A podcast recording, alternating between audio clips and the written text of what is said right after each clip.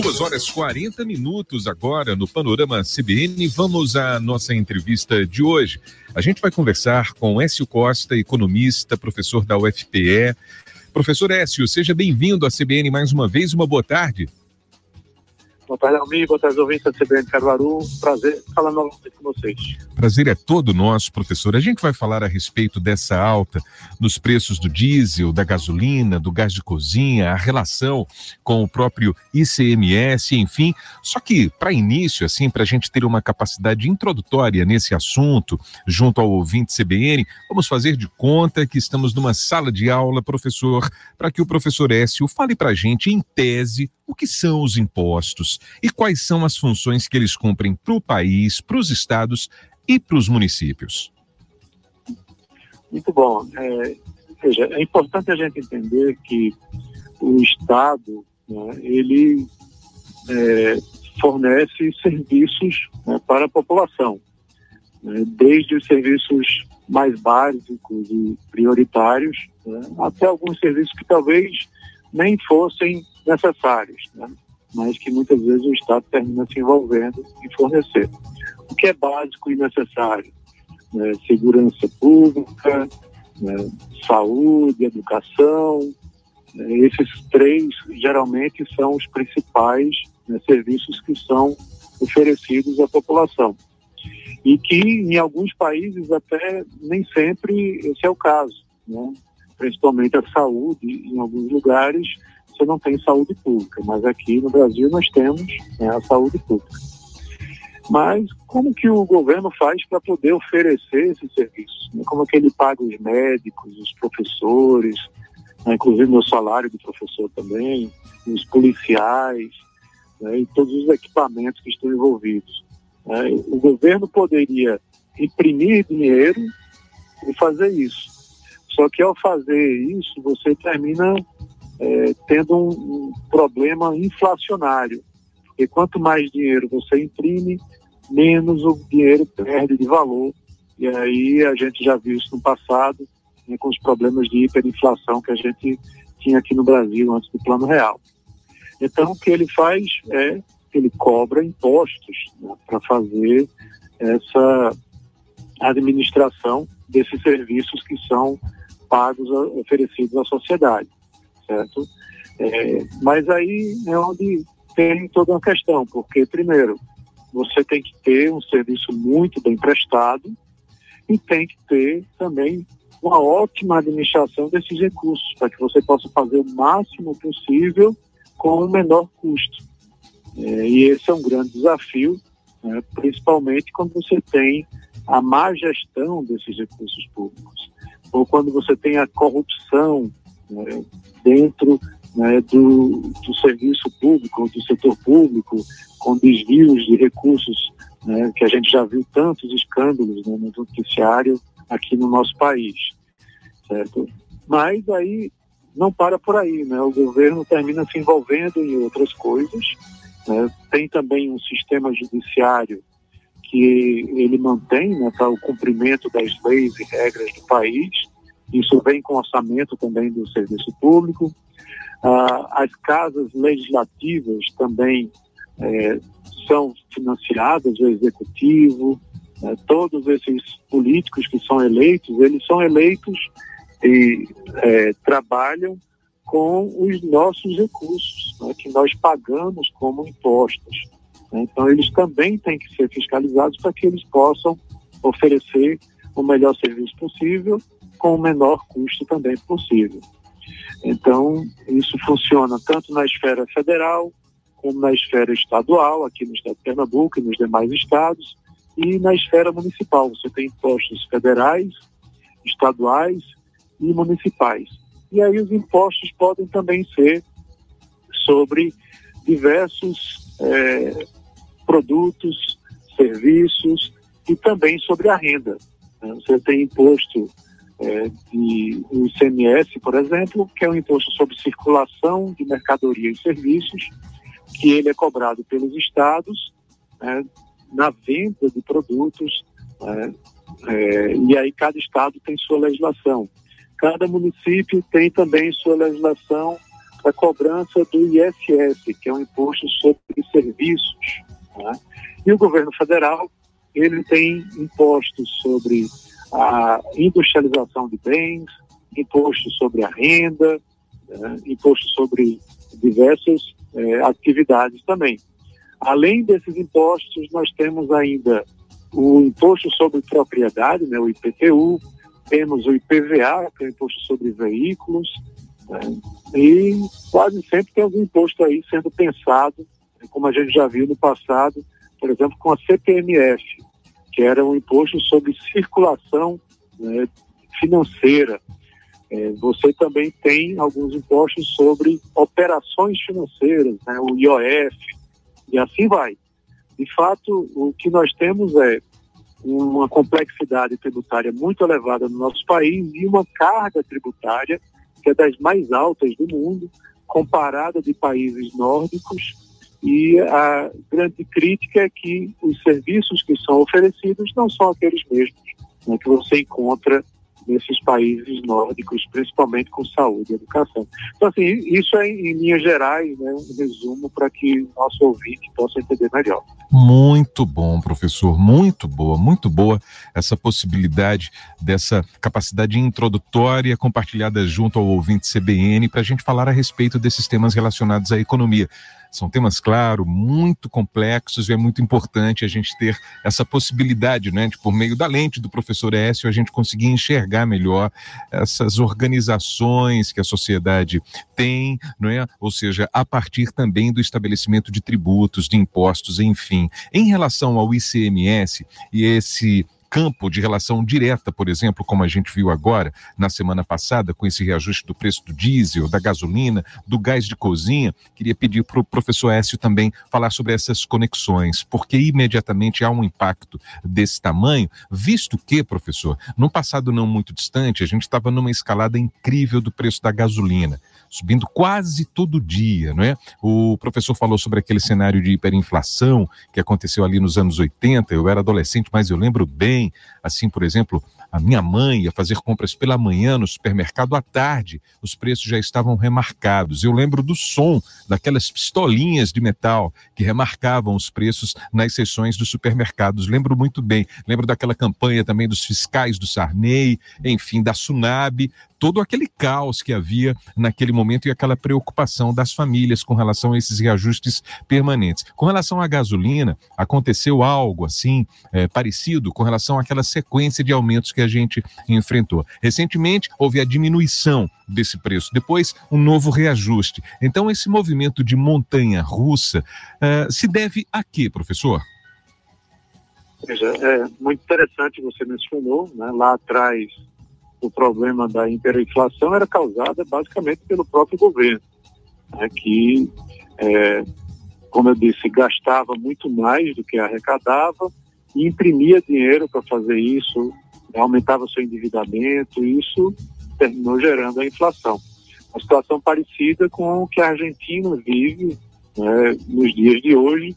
Talvez esse novo governo, pelo que ele vem é, é, tentando fazer, consiga resolver, equacionar esse problema. Tá?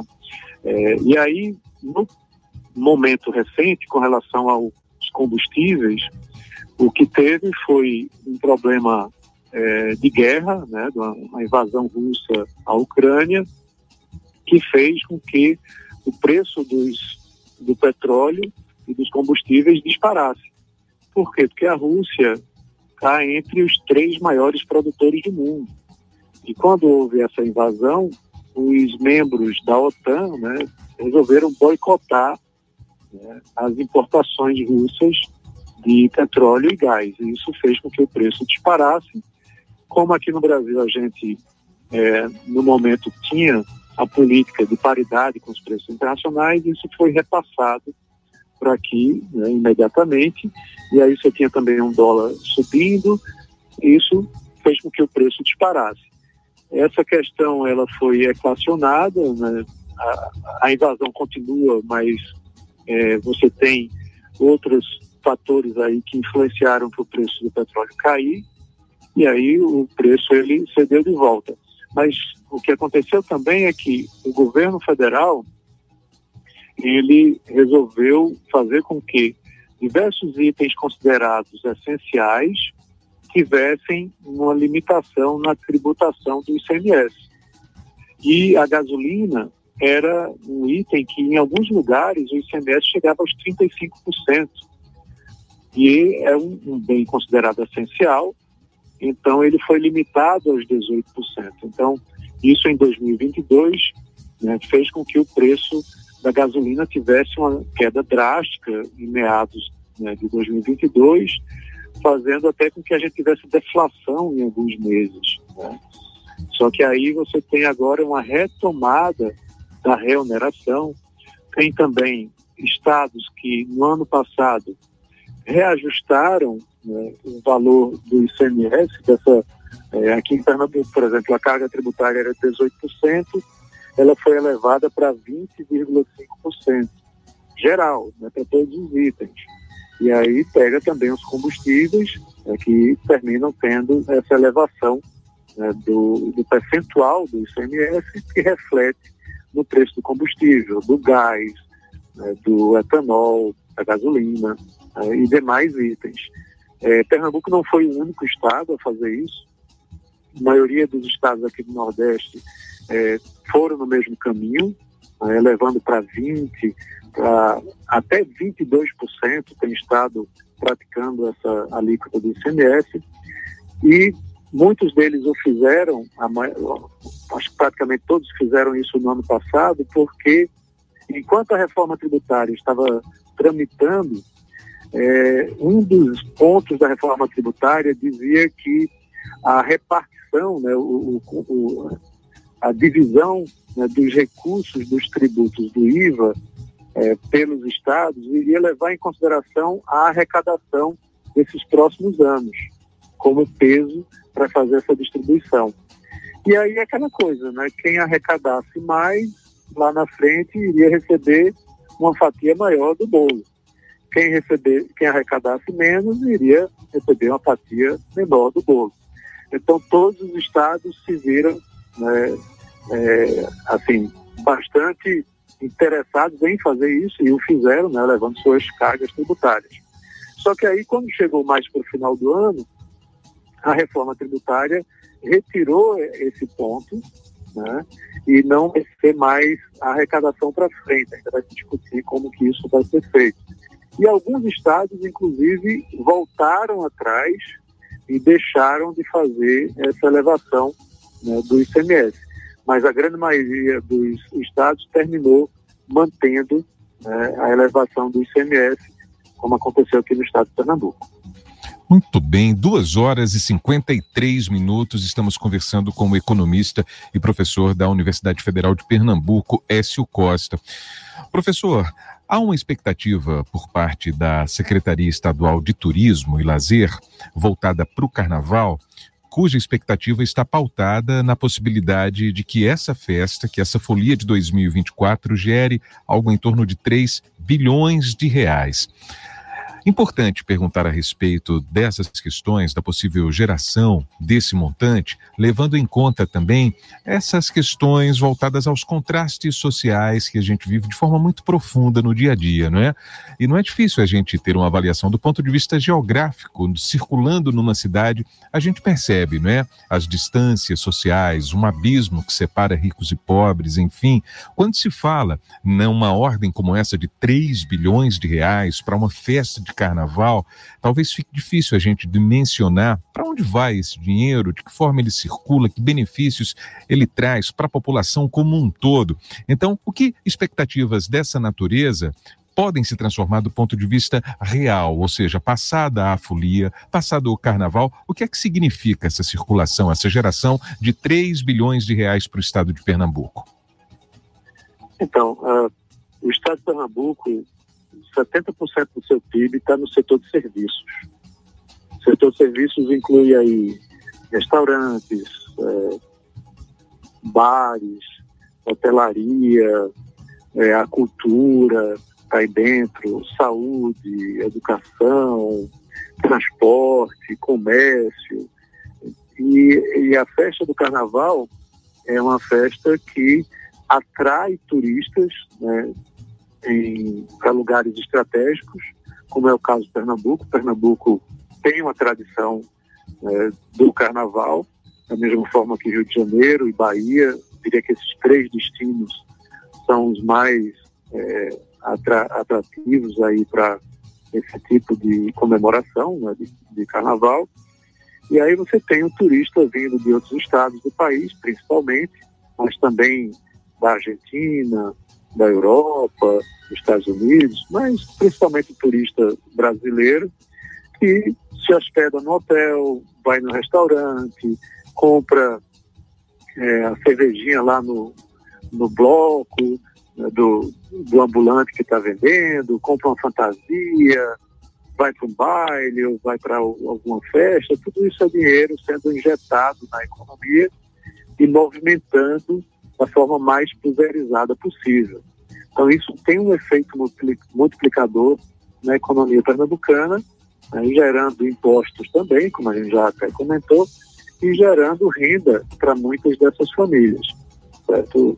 É, então, é algo bastante relevante né, para uma economia como a nossa, que tem esse potencial né, econômico para atração de turistas nessa, nessa festa de carnaval.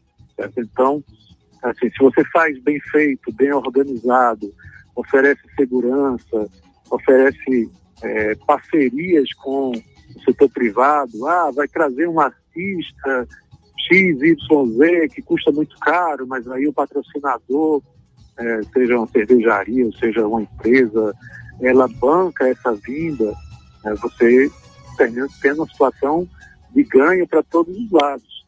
Né?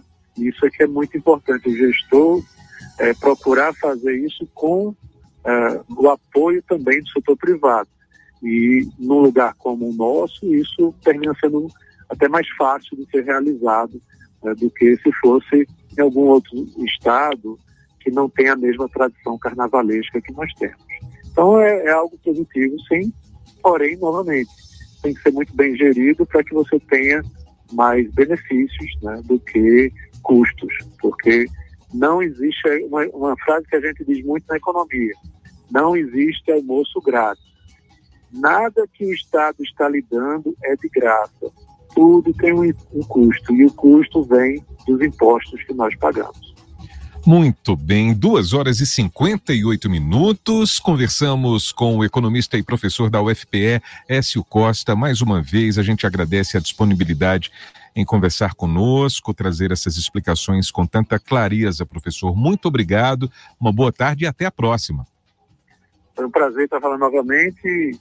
Já que estamos falando sobre isso, um ótimo carnaval para todos. Né? E em Caruaru é outra coisa muito interessante o São João movimenta muito a economia, da mesma forma que o Carnaval movimenta muito a economia no estado de Pernambuco como um todo. Caruaru tem esse, é, essa sorte, né, essa tradição de ter uma festa junina que multiplica muito né, o, a, o, tem um desdobramento muito importante na economia né, da região e termina beneficiando a todos.